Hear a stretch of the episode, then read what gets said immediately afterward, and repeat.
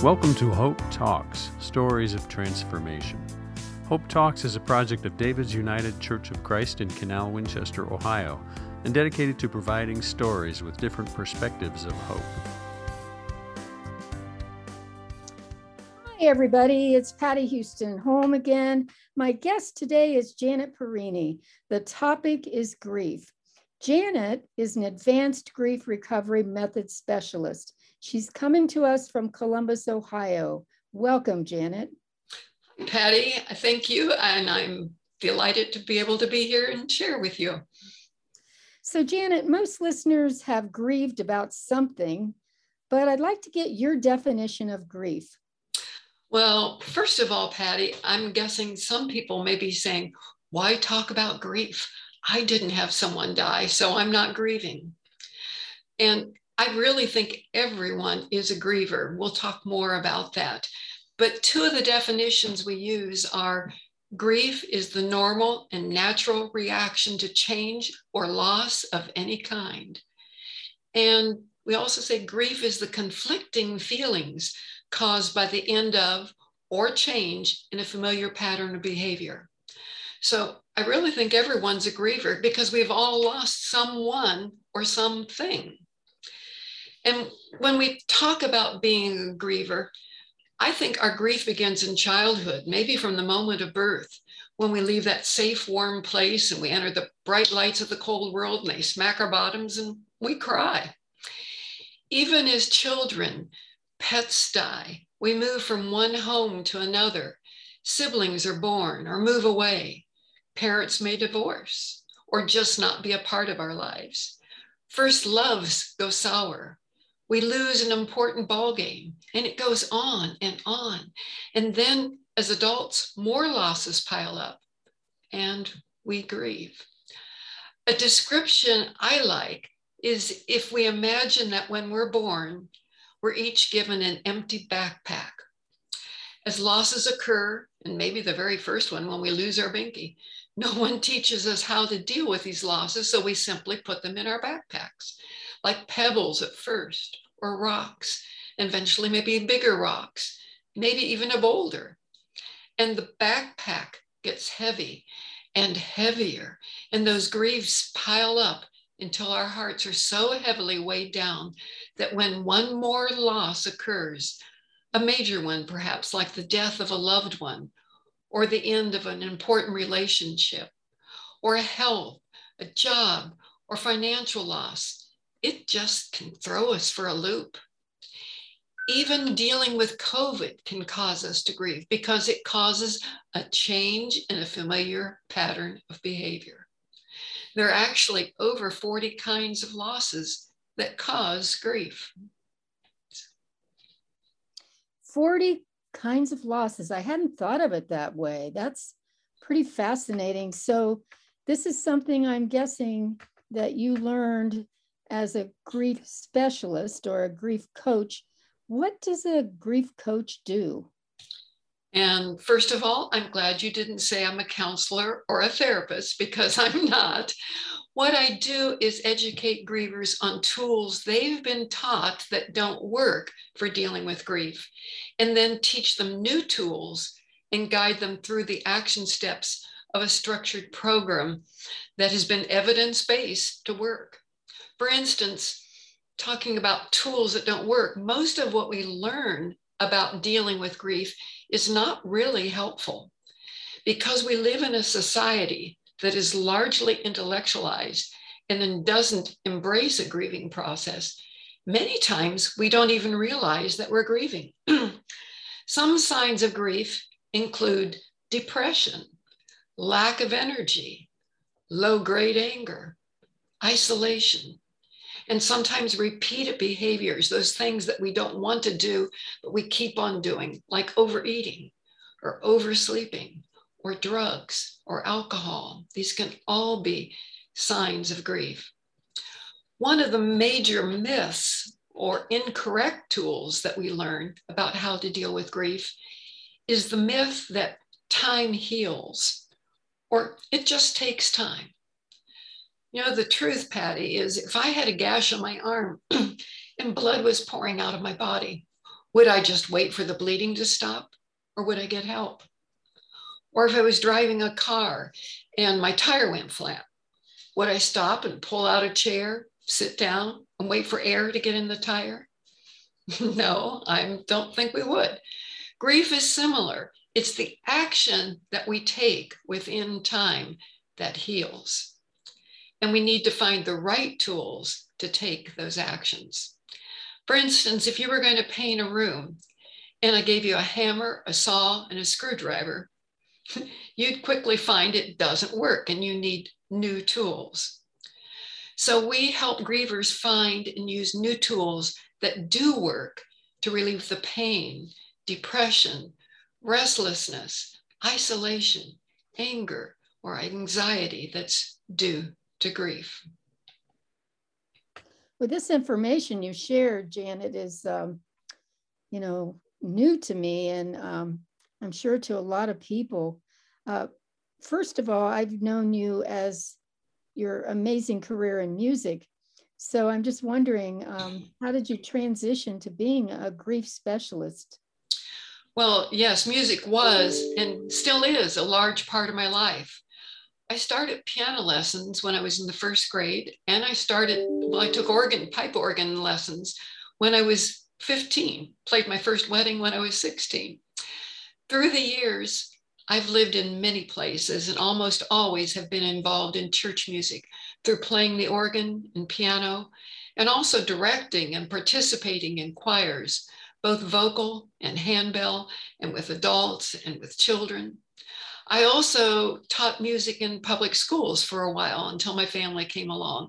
And for a while, I was a supervisor that covered ten elementary buildings, helping the teachers t- know how to teach music better to the children in their classroom. I also gave private piano lessons a couple different times in my life. I guess some of my most memorable experiences throughout my eighty years have come through music. And music is also what connected me to my late husband, Nick. I would love to tell you one of my most memorable musical experiences was actually singing with my college choir behind the Berlin Wall one year after it went up. Tensions were still very high at that point, and it was a bit nerve-wracking even just traveling there. We performed an unscheduled concert in East Berlin at one of the largest churches there, the Marienkirche. Entering the blockaded part of the city was quite a procedure too, as all personal belongings and choir equipment was left behind so we could cross the border. No robes, no risers, not even a sheet of music. And crossing the border between East and West was eye-opening too. In East Berlin, the streets were dark and practically, practically deserted. There were a few people out, but never saw anyone alone. They were always traveling in groups. The church itself is a large one, and it was packed with people, every seat and people standing all around the sides. But as we sang, we felt no language barrier. We felt like every song had a message for them. I very much remember people reaching out to touch us as we moved up and down the aisle, saying, "Danke, danke." And then a large number of people congregated outside in the courtyard after the concert for even more music. The German pastor of the church finally told us to stop singing so the people could go home, so the Vopo or police wouldn't get them. And then he expressed his thanks by quoting from the Bible. He said, "We are in prison and you have visited us." Actually, stepping down, you ask how I happened to transition to grief, Uh, being a grief specialist. Stepping down from my last music position was part of my reason for transitioning. It affected me as much, maybe even more, than losing my husband. I had lost my husband just a few months after I did step down, and in searching for ways to deal with both losses, I became acquainted with the Grief Recovery Institute. The Institute has been around for close to forty years, and it was started by a man, John James. He was married, had a wife and a young daughter, and they were expecting another child. When his son was born and died after only three days, John was absolutely devastated. He sought help for his grief from medical professionals, religious lead, leaders, many books, everyone that he could think of, but found nothing that helped. He eventually began trying to figure out what he wished had been there for him and his family, and what he wished people had said or not said, and what they might have suggested to help him and his family recover from this devastating loss. So this program actually came from the heart of a grieving dad. And soon he had many other grievers asking for his help, and it became his life work. The Institute now has programs on six of seven continents, and his book has been published in about twenty other languages. When I went through the program, I found it made so much sense, and it was so helpful that I took the training needed to be able to share it with others. Wow, Janet, I did not know all of that. You know, I'm thinking about uh, the grieving.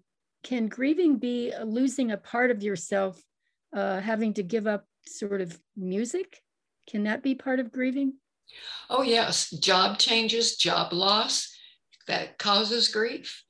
Um, financial problems cause grief. Medical problems can cause grief. There, as we I said earlier, there are over forty different sources of grief. So, yeah, job definitely is one. So is there, um, I realize that, you know, what you coach is a lot longer than this interview, but are there specific steps to grieving, or is it different for everybody? No, the steps that we teach, Patty, can be used by anyone for any loss. I've used the steps for several people that were part of my life. And most recently, we were just talking about my music career. I actually did the steps Uh, for the loss of my music career. And I have to say, each time I follow the steps, I feel a little lighter and just full of more and more joy. In fact, lately, I almost want to walk around the house singing, you know, that old Sunday school song, I've got the joy, joy, joy, joy down in my heart. That's just how I feel as I work with it more and more. So we help people see the steps that they may have learned from those around them, and then replace those incorrect steps with ones that work and help them release the pain their losses have brought them. And I, I don't know, talk about anything positive from grief. There's a lot of suffering that comes along with grief, but there's also a beauty. I found a quote about a Buddhist monk, Thich Nhat Hanh, I'm not sure if I pronounced that right, but anyway, he said he would never want his children to live in a world without suffering. Without suffering, he said, there is no growth. There is no way to recognize how special and precious the good times are. Without the mud, there could be no lotus flower. I thought that was an interesting quote. Yeah, that's a beautiful quote. So I know a lot of what you do is confidential, but can you possibly share a story of someone you've coached and, and how this person found hope through the grieving process? Yes. One of our key commitments each session that we hold, Patty, is total confidentiality in everything we hear. And honestly, I don't even hear the stories of most of the people I work with, Uh, unless I happen to be working with them one-on-one instead of a group. Their stories are told in small groups, and they're not shared with anyone except by the person whose story it is. I did see a story posted, however, by someone who went through our program. And since she posted it, I feel I can share it. She said she was grieving her sister. She'd helped her sister through a long, terrible illness, and her, she was with her sister for many weeks and months before her sister finally died. She went through our grief recovery process, and she said she felt like she had finally gotten her sister back. She could remember the good times they had shared and not all the pain that the end of life had caused for the two of them. So, so grieving, um... you know, is it ever over? How do you know when you're you're done? And can you find hope uh, through grieving? Well, I don't know if we're ever totally done grieving, but we can learn how to handle it so it's not painful anymore. After going through our recovery process, the relief from the pain of grief is different for many people because we're all unique. At the completion of our sessions, some say they feel a sudden relief, like a weight has been lifted, or the sun has come out, or their eyes have been opened again. Others feel a more gradual relief, but I think all notice a big difference. And that doesn't mean they'll never feel a bit of grief again, but we teach them how to deal with any future pain. So it's very minimal. And, you know, if someone is suffering from tremendous loss, it's really never too soon to deal with that grief. And I recommend they reach out for help, whether it's from me or someone else. And I would say the Grief Recovery Institute of Bend, Oregon is a great place to start. All of their specialists can work with people in person, in groups, or one-on-one. And some of the specialists have also received additional training so that they can work with people online. And uh, I happen to be one of those that can work all online also. So. so Janet, I know you're a Christian, as I am. Um, is it different to do what you do as a Christian? Are you able to find uh, God's purpose for you in all this that you're doing? Well, I very much think God is love, and we're all here to care for others and share the love of God with all those around us, no matter how old we are or the stage of life we're in. I don't think God intends for us to stuff, suffer continually. So I think helping others to release the pain and anger they feel and have more joy in their lives through recovering from grief is one way I can help make this a better world. I think it's in helping others that we can share God's love. I will mention that in our grief recovery sessions, Patty, we don't quote scripture or talk about God, although it's quite okay for the people taking the course to do so. Going through the program can be a very deeply spiritual experience for some, but the program itself is not a religious or faith-based program. And the reason is that everyone is a griever, regardless of their faith experiences. And everyone has had their own unique and individual faith experiences. What works for some won't work for all. And what comforts some won't work for all. So rather than trying to impose our own religious beliefs and thoughts on your circumstances, the program doesn't include any of those references per se. That way, it has the ability to meet the needs of all participants, regardless of their individual religious history or their training. So, you know, you mentioned, Janet, um, you know, the sense of, of being needed, and uh, which is essentially a purpose in life. And I find so many people as they get older say, uh, you know, I don't know what my purpose is now, and I need to be needed. And I think young people feel it. Maybe they just don't say it. They don't vocalize it the way we do. Um, so do you find uh, the age you're in, uh, do you feel like that this is a special calling for you? I Yes, and I, I think sometimes what we're called to do changes as you go along. I think for many years, my work in church music was a calling and a ministry, that a way of helping translate the, the thoughts, the love, the feeling of God to, to many people.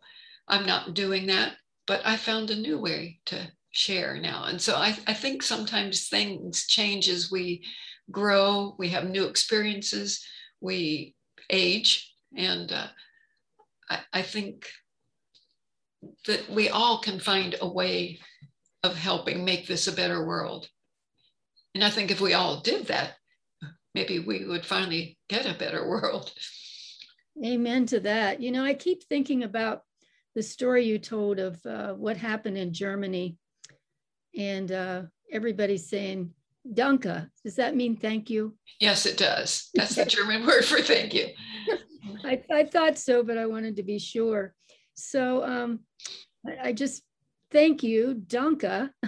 And I wanted to know if you have any final thoughts uh, before we sign off. No, not really, except I've really enjoyed being able to share some of my work, both past and present, with you, Patty. And I hope that maybe some of what I've said is helpful to those who hear it. Yeah, I'm, I'm absolutely sure it will be. I've learned a lot, I know. So Janet, it's been my pleasure to know you as a Christian sister, a friend, and if I can divulge, someone who's actually helped me with the death of my mom in June of this year. I appreciate you sharing some of your story, and I know it will help others. Well, thank you for having me, Patty.